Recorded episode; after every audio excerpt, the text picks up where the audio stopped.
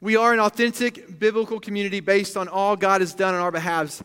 And this morning, we are focusing everything about our gathering today on our seventh and, core, our seventh and final core value passionate prayer. Over the last couple of months, we've been walking through vision and values, and today we, we focus everything in this passionate prayer because part of being an authentic biblical community means that we, as fully devoted followers of Jesus, we collectively come together and we cast our dependency upon God. So I want to bring your attention to just exactly what we mean by that, what our commitment is in our seventh core value. And it's this, what you see on the screen passionate prayer. We affirm that prayer represents the, the posture of our hearts, but not just that, but it represents every aspect of our lives that we are fully, completely dependent upon the Lord.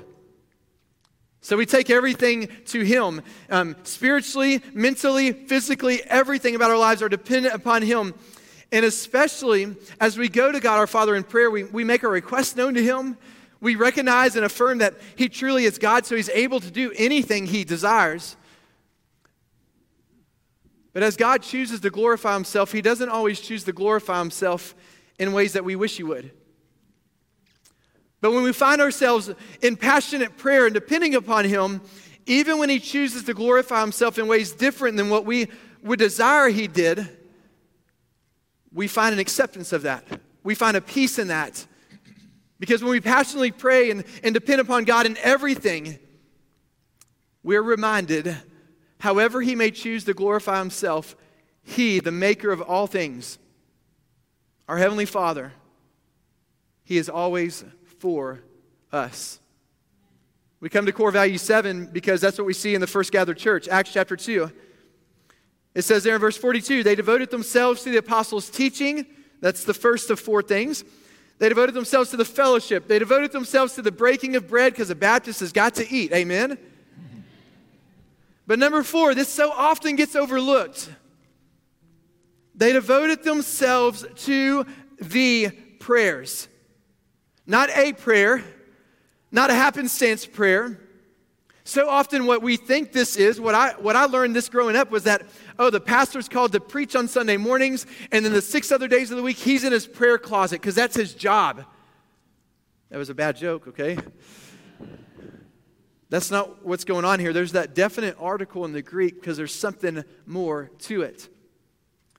Prayer is that avenue where we cast our dependency upon the Lord collectively as the bride and we seek Him with our whole hearts, and we find Him, and we are filled, and we encounter the manifest presence and power of Jesus Christ, our Lord and Savior.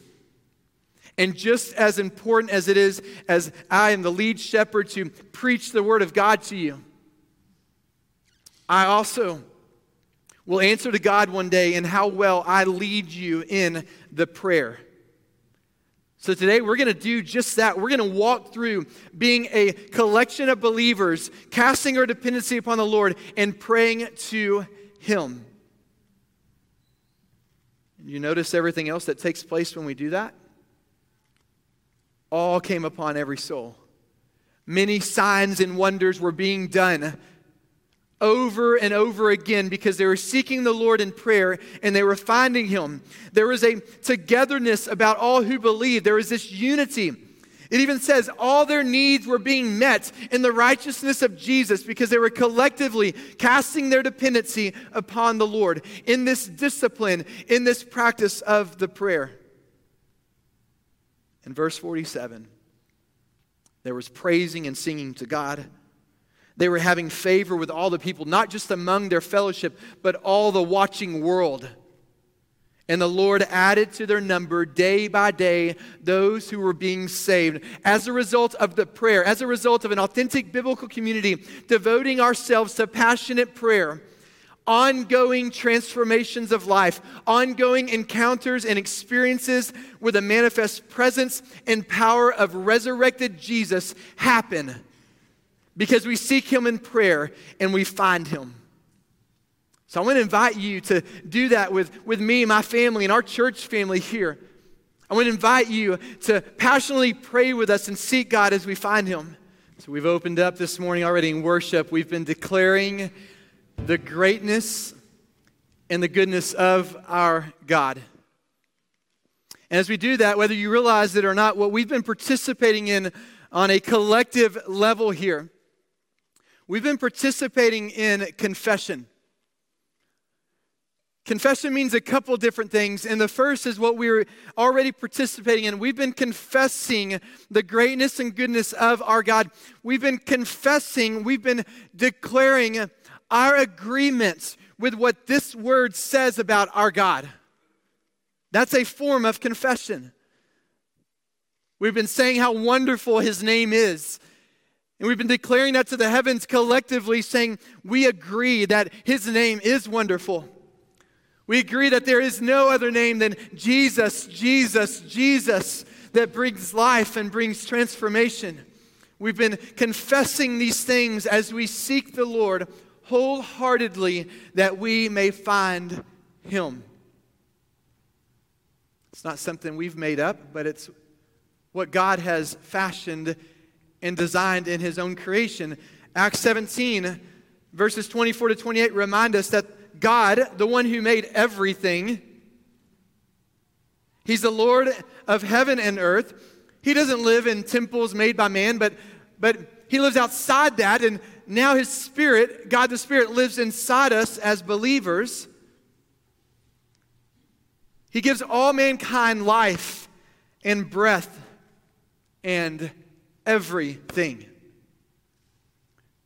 God made from one man every nation of mankind to live on all the face of the earth, having determined allotted periods, determined boundaries, determined their dwelling place.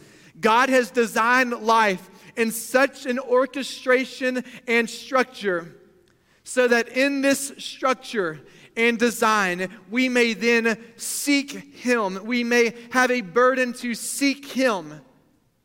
It says in verse 27 that they, creation, should seek God perhaps feel their way toward Him and find Him.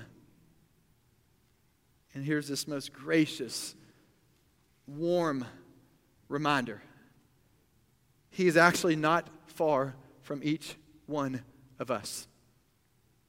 In Him, we move and we live and we have our being. See, we're not coming here to play hide and seek with God. We're coming here because so often, every other hour of the day and every other day of the week, we neglect the presence of God in our lives. We go about through the motions. Even on some weeks, we have better than others. Some weeks, we even have great attendance here. We have great numbers of um, those in attendance. We have great numbers of financial offerings. Things are rocking and rolling, and quantitatively speaking, things look good. But if we gather here and only look the part, if we gather here and only smell the part. If we gather here and leave without encountering the manifest presence and power of Jesus Christ, we have wasted our time and we should be pitied most among all creation. We gather because we seek his presence. We gather because we seek his power.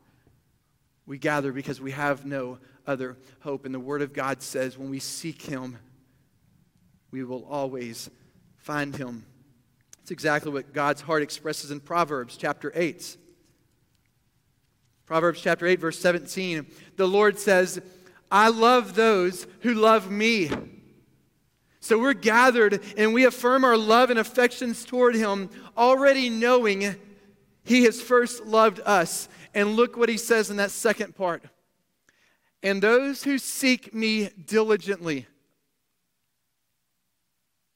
There's only two words at the end of that statement.